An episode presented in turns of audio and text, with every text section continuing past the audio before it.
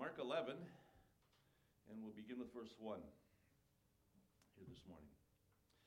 Now, when they drew near Jerusalem to Bethphage and Bethany at the Mount of Olives, he sent two of his disciples, and he said to them, Go into the village opposite you, and as soon as you have entered it, you will find a colt tied on which no one has sat. Loose it and bring it.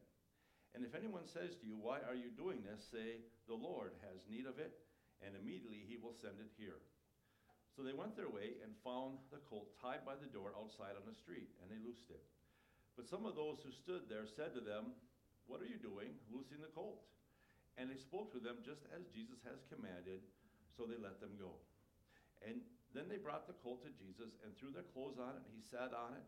And many spread their clothes on the road, and others cut down leafy branches from the trees and spread them on the road. Then those who went before, those who followed, cried out, saying, Hosanna! Blessed is he who comes in the name of the Lord. Blessed is the kingdom of our father David that comes in the name of the Lord. Hosanna in the highest. And Jesus went into Jerusalem and into the temple. So when he had looked around at all things, as the hour was already late, he went out to Bethany with the twelve. Let's pray.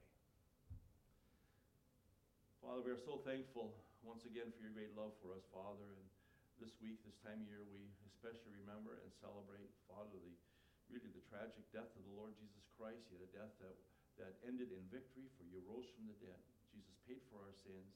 It offers to us forgiveness of sins, the gift of eternal life, because he is a living and victorious Savior. And Father, we rejoice in that today and every day. And Father, thank you that as, your, as our Creator, Father, you came up with a plan to rescue us, for we rebelled against our Creator and have sinned against you, have neglected you, forgotten you, and even at times opposed you.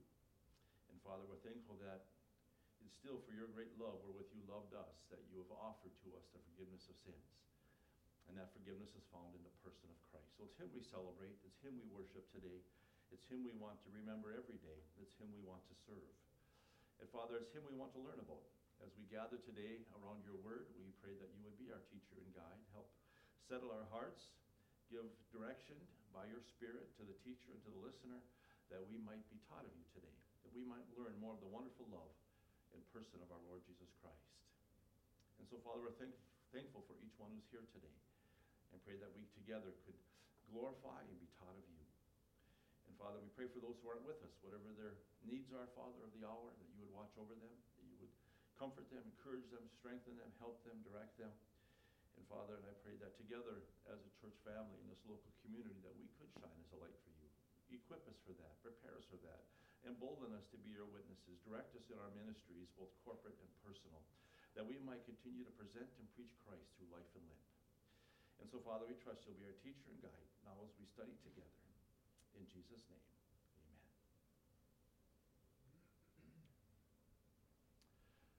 Zechariah 9 9 prophesies this great event we just read about here in Mark 11 and says this Rejoice greatly, O daughter of Zion. Shout, O daughter of Jerusalem. Behold, your king is coming to you. He is just and having salvation, lowly and riding on a donkey, a colt the foal of a donkey. And these are just one of the prophecies that are fulfilled in, in the birth, life, and death of the Lord Jesus Christ. This one specifically in regards to him presenting himself as king. And it was in the fulfillment of God's promise to Israel of a coming king and kingdom. Much of the Old Testament language, especially the prophets, lend themselves to this theme to the promise that God is going to send the Lord Jesus to put down all rule and authority, to establish righteousness as he establishes his kingdom. And that's what this verse is about. And by the way, someone I read pointed out the fact that donkey, that kings riding on donkeys was not necessarily a mark of humility, but a mark of royalty. Because in the, in, in, in the battle, kings rode on horses. Horses were a war machine. But in royalty, they rode on donkeys. We find that indicated in the scriptures. And so Jesus really was riding, the, taking the position of royalty as a king and riding on this donkey and approaching Jerusalem. Yet as we read through this account, we find that this entry, the church likes to call the triumphal entry, really wasn't so triumphant, was it? Because, the, because they rejected their king. We call it a night, not so triumphal entry. This week, the Passion Week, was a tragic week because in it we find the betrayal of Jesus Christ, the denial of Jesus Christ, the arrest and trial and crucifixion of Jesus Christ, in essence, the rejection of their Messiah and their King. And someone has called this, in reality, a triumphal exit rather than a triumphal entry. Because Jesus was about to accomplish our redemption, the hour for which he had come, as he said, and enter, enter heaven once again. He was about to leave, the, leave this earth to enter heaven to later come to fulfill the promises of a king and kingdom. And when he entered Jerusalem, he didn't enter it to rent a home or set up a palace or to pick his court. In reality, although the crowds laid fi- these fig leaves, as we believe they were, on the road leading to Jerusalem, a few days later we find the crowd in Jerusalem yelling, Crucify him, crucify him, in Mark 15 14. He entered largely without fanfare. In fact, when you read through Mark 11 and this portion here and on, we find that Jesus actually, during this Passion Week, as we call it, is the, the, the week of the, the feast, we find that he entered three times in reality.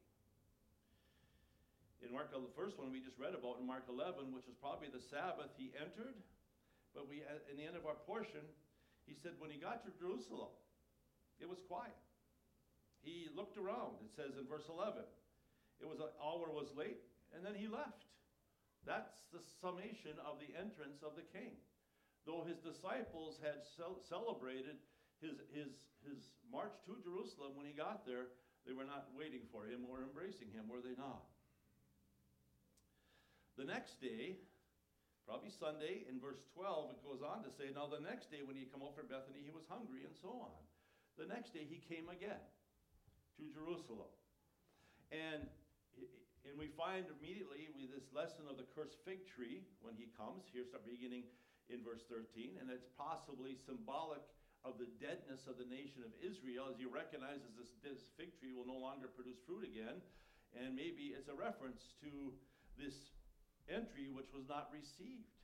Because when Jesus stepped into history, he stepped into a nation, his people, his own, that were living dark in a dark spiritual days. We call the last 400 years of the Old Testament period the time of darkness. It was, it was a dark days. It was a silent years. Because after Malachi, there's 400 years of, of no recorded revelation from the person of God to the people of God. In fact, the last three books of that time period, Haggai, Zechariah, and Malachi, are a book of, of warning. And though Israel maybe had been restored to their land temporarily and returning from their captivity in Babylon, they, the, God points out in those books that you've returned physically, but your hearts have not returned to me. They did not return to him spiritually in service and worship and, and appreciation. There was no heart change. And that's the, and that's the period that Jesus walked into, this time of darkness and spiritual apathy and indifference towards the things of God. And so we find he cursed the fig tree, and down, if, you, if you jump down later, he, in, he cleanses the temple in verse 15, and then in verse 19, he left. He went out of the city. That was day two. That was the second approach. The third one was the next morning in verse 20. Now, the next morning, his third trip in, they passed by, they saw the fig tree, and we see him coming again. And in this next section and on for a couple chapters, we find this, this, this next day, this third day, this third approach to Jerusalem. We find lots of teachings, discussions. He's questioned, he questions the Pharisees. We find lessons in other books. We, we realize that this is the time when the upper room discourse, that wonderful section in John 13 through 17, occurs in his teaching disciples and preparing them for his departure. We find we find the Olivet discourse in this section when he tells them, when the disciples ask the question about when are these things going to happen, he tells them about the future and about the coming great tribulation. And wonderful lessons during this time period. And and yet, in the middle of this, if you jump to chapter 12, he gives them a lesson that is along this same theme we're looking at this morning this idea of his rejection by his own people. So let's go to chapter 12 and let's pick it up in verse 1 where it says, Then he began to speak to them in parables A man planted a vineyard and set a hedge around it, dug a place for the vine vat, and built a tower, and he leased it to vine dressers and went into a far country. Now at vintage time he sent a servant to the vine dressers that he might receive some of the fruit of the vineyard from the vine dressers. And they took him and they beat him and sent him away empty handed. Again, he sent another servant. And at him they threw stones and wounded him in the head and sent him away shamefully treated. And again he sent another. And him they killed, and many others, beating some and killing some. Therefore, still having one son, his beloved, he also sent him to them last, saying, They will respect my son. But those vine dressers said among themselves, This is the heir. Come, let us kill him, and the inheritance will be ours. So they took him and killed him and cast him out of the vineyard. Therefore, what will the owner of the vineyard do? He will come and destroy the vine dressers and give the vineyard to others. Have you not even read in the scripture, the stone which the builders rejected has become the chief cornerstone? This was the Lord's doing, and it is marvelous in our eyes. And they sought to lay hands on him, but feared the multitude, for they knew he had spoken the parable against them. So they left him and went away really a tragic story, a tragic parable, but so aptly pictures Israel's treatment of God's prophets and eventually his son. And that's what Jesus, this is a self-fulfilling prophecy he's considering here. Is he's he's teaching here. Because Israel was known as those who stoned the prophets. Luke 13:34 says, "O Jerusalem, O Jerusalem," Jesus says, "the one who kills the prophets and stones those who are sent to her." How often I wanted to gather your children together as a hen gathers her brood under her wings, but you were not willing. Now, what this seems to indicate in this passage to these people, to these Jews, these Pharisees who were rejecting their king, they were, they were plotting to crucify him, to kill him, is that they knew what they're doing. Verse 7 says, the vine dressers said among themselves they had a plan, they had a plot. Let's kill the heir and, and take the booty, take over, take all the benefits for ourselves. Which maybe implies the fact that these leaders of Judaism, the Pharisees, and all their disciples knew who Jesus really was under the surface. They knew what they were doing. They didn't want Jesus to ruin their religion, break up their game, to tell them what to do, and so on. And they were the ones who were about to kill him. And he quotes this Old Testament passage to them in, in this analogy, which makes it per- crystal clear that he was talking about himself. The stone. We looked at this Wednesday night, by the way. It's interesting how these things come together in our study of First Peter. But this passage, this quote from Isaiah chapter 6 is quoted six times in the New Testament in regards to Jesus Christ. The stone which the builders rejected, the builders are the leaders of Judaism, but God has laid him as the chief cornerstone, that which upon he's building his church. It's the Lord's doing. It's marvelous in, his, in, in their eyes. And yet, these folks were fighting deliberately against God in the rejection of him. And this really summarizes the re- response he got in his entrance to Jerusalem that eventually led to his arrest and crucifixion. We also see another clue in this verse as a side note that he's going to give the vineyard to others which is a prediction of the fact that the gospel was going to go to the Gentiles, that God was going to use a new entity to represent him. Because remember, when God chose Abraham to be to, to establish a nation through him, Genesis chapter 12, he did so for the purpose of bring, being his witness, being his light, being his communicator to the then known world. But by the time we get to Jesus, they, the, the Jewish leaders had turned this into a profitable religion, a religion, a religion that manipulated people through power and intimidation and fear, a religion that said you could be saved through works and through circumcision and so on. And they're the ones that Jesus battled, they're the ones that hung him on the cross. And he's telling them, because of this, I'm going to turn to another entity to represent me. And this time it's going to be a spiritual entity, a spiritual organism. It's going to be the establishment of the church. And in a practical way, in the book of Acts, which is the establishment of the universal church, the family of Christ, the body of Christ, Paul and Barnabas realized this in Acts 13 46 when they said, Then Paul and Barnabas grew bold and said, It was necessary that the word of God should be spoken to you first. The you are the Jews. They were in the synagogue. But since you reject it and judge yourselves unworthy of this everlasting life, which is free, by the way. Behold, we turn to the Gentiles. And that's exactly the fulfillment of what Jesus is saying here. It's going to be given to the Gentiles. And God is going to build a church made up of both Jew and Gentiles who come to Jesus Christ through faith in Jesus Christ to represent him here, to be his servants, and to cooperate with him in his ministry of, of restoring all things and reaching the lost for Christ. And what we find here is that this rejection, which had been perpetuated throughout Israel's history, always brought consequence. You know, this is not this is this was a recurring theme. Remember, he said, "You always have killed the prophets. You always had those times in which you rejected my word and my messenger." And we find throughout their history that very fact. The book of Judges is, is known as a book of, of cycles, in which Israel, who walked with their God for a period of time, became apathetic and then became rebellious, and then God disciplined them because they were rejecting his, his, his lordship in their lives, his, his, his leading in their lives, his word to, to direct them. And after he disciplines them, after a period of time, they come to themselves and they repent and they come back to their God, and God restores them and they enjoy a fresh relationship again, and then the cycle continues over and over again. That's the book of Judges. And it has gone on throughout their history. And it happens once again here in the culmination of the of most tragic rejection of all, to reject God Himself on the earth. And, and what we find here that if you turn over to Mark 13, in this third day lesson time, discussion time, it says, Then as he went out of the temple, one of his disciples said to him, Teacher, see what manner of stones, what buildings are here. He says, Isn't this an impressive building? And Jesus said to him, Do you see these great buildings, these huge stones? Not one stone shall be left upon another that shall not be thrown down. Now, this is mentioned in other times in Jesus' teaching. But what Jesus is pre- pre- predicting here is the discipline that's coming.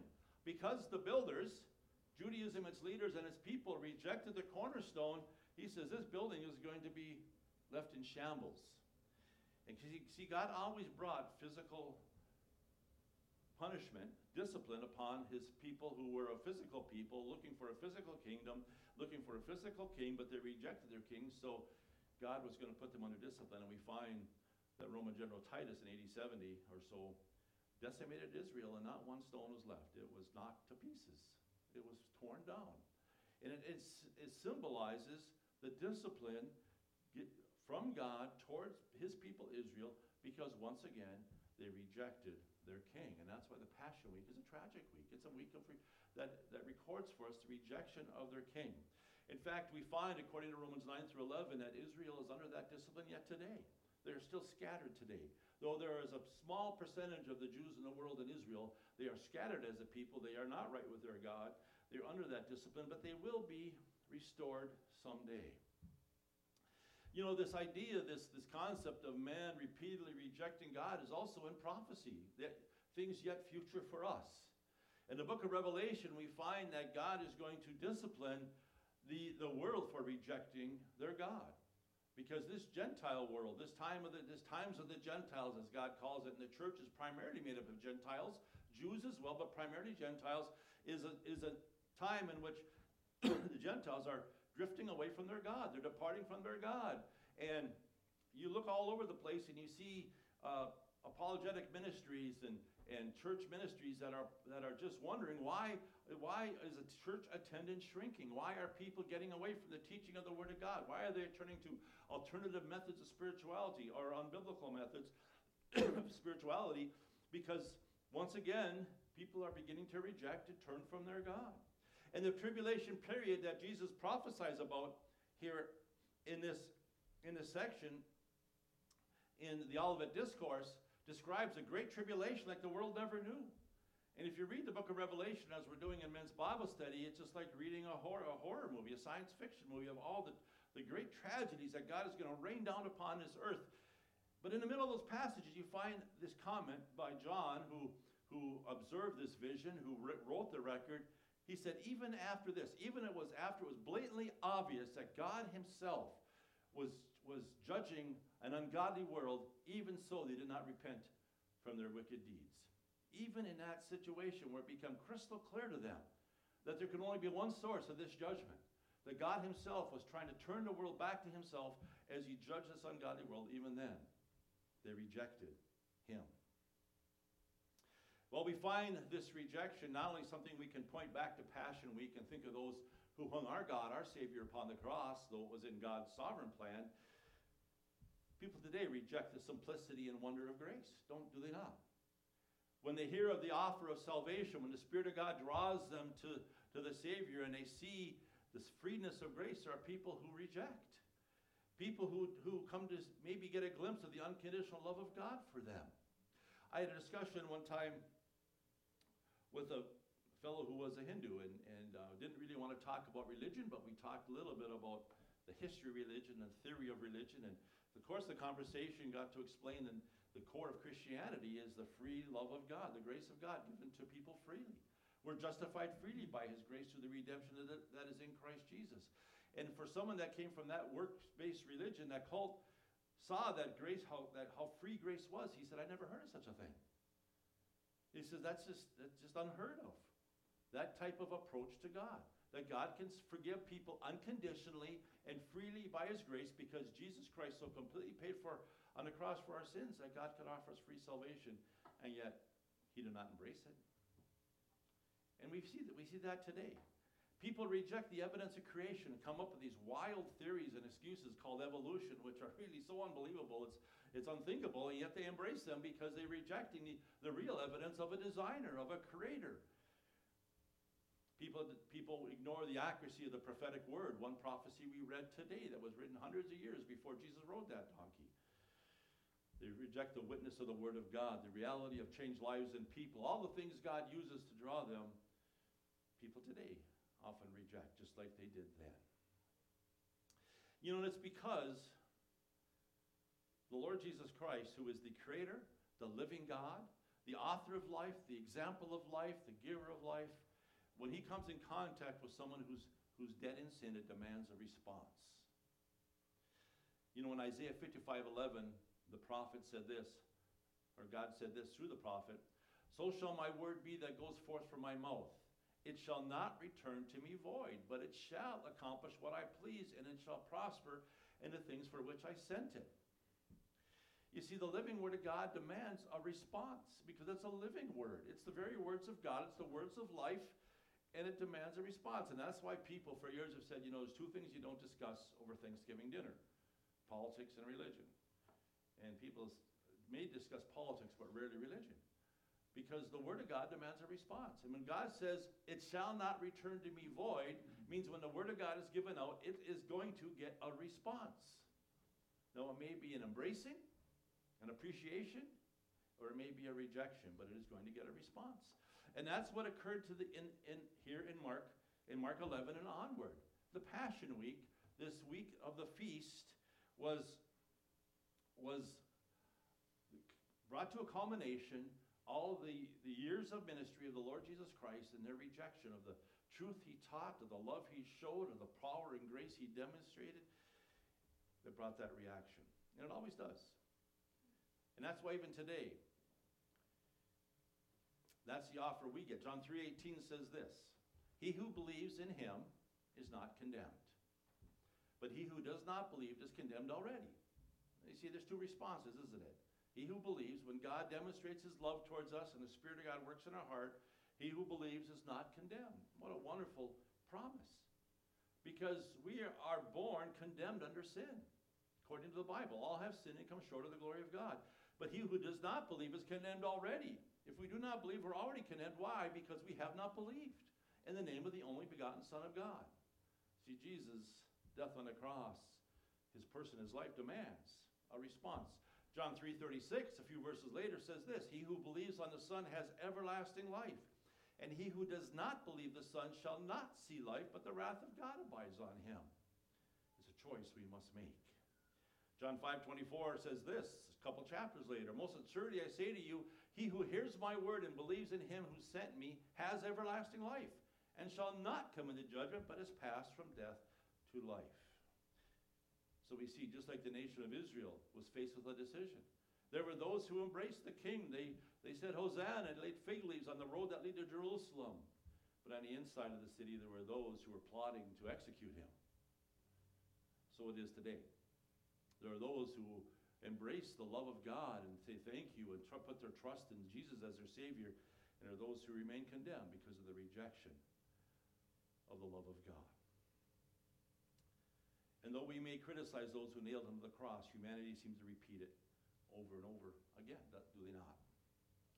Well, this plot continues. If you jump to chapter 14, in during this Passion Week, which is Passover week or the Feast of Unleavened Bread, notice verse 1 of chapter 14, where it says, After two days, so this is two days later, after this time of teaching, it was the Passover and the Feast of Unleavened Bread and the chief priests and the scribes thought how they might take him by trickery and put him to death.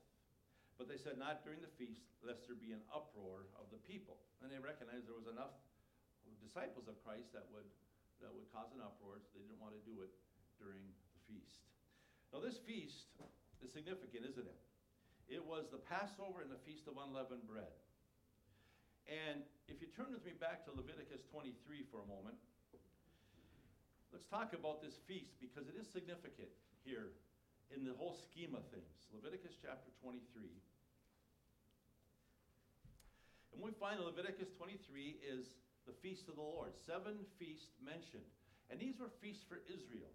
These were meant to be a remembrance or lessons in the, in the, in the lives of Israel, God's chosen people in this Old Testament period as they lived under God's rule and God's direction.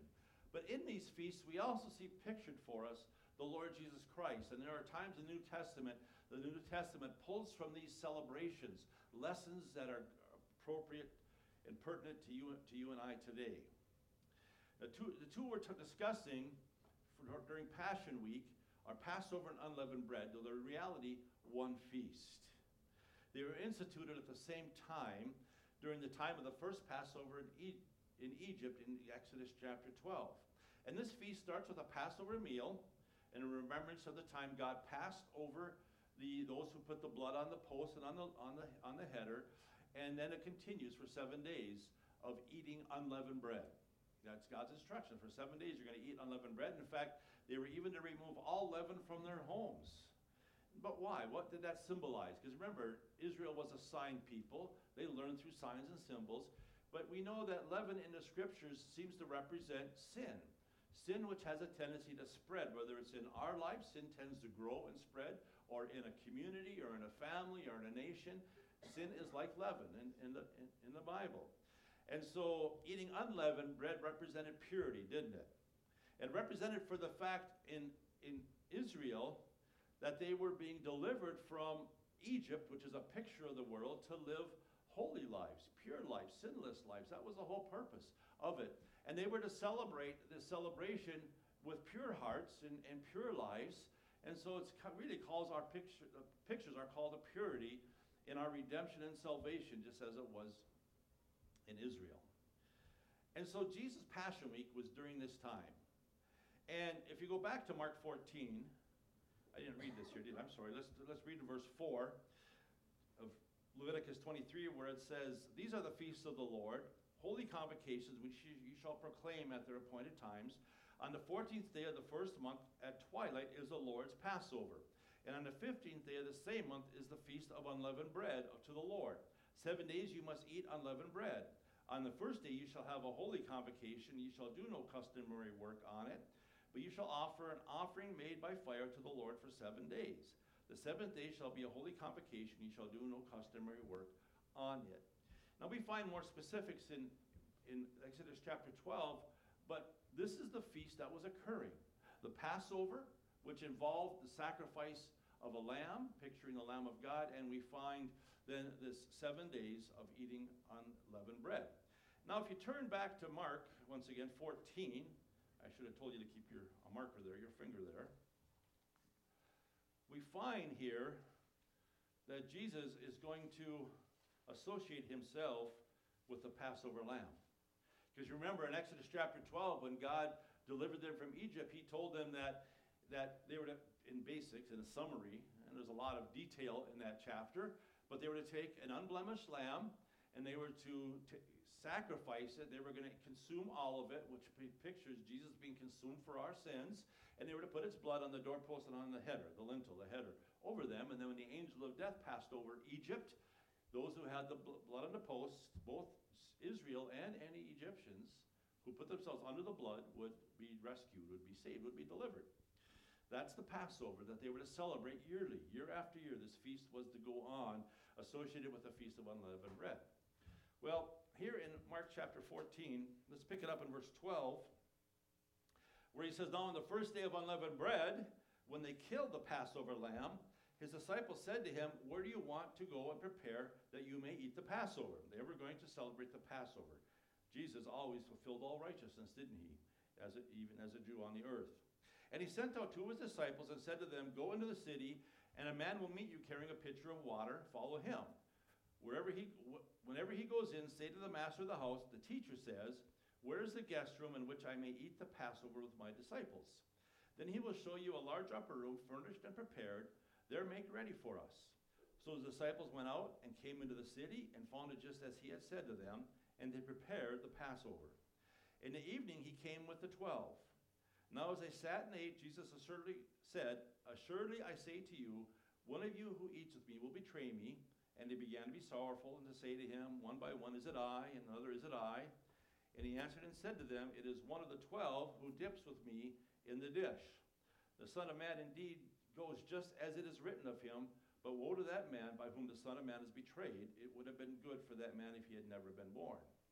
And as they were eating, Jesus took bread, blessed it, and broke it and gave it to them and said, Take, eat, this is my body. Then he took the cup. When he had given thanks, he gave it to them, and they all drank from it. And he said to them, This is my blood of the new covenant, which is shed for many.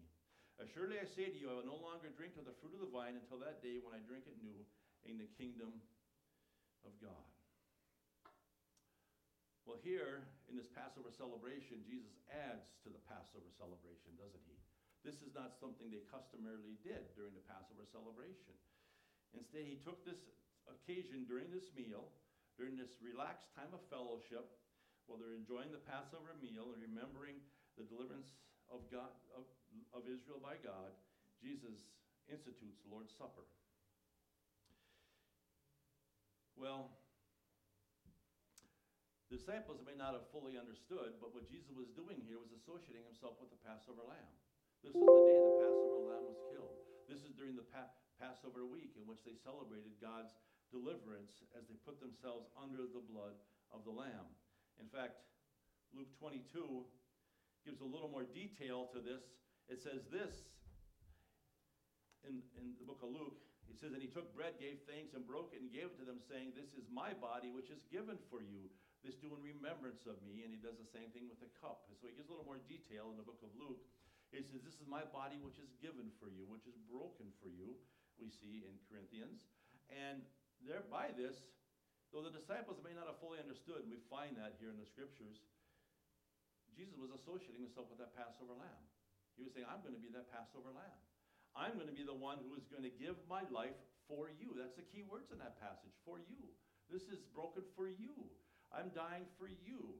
And he had told them earlier, Mark 8:31, that he was going to die and rise again.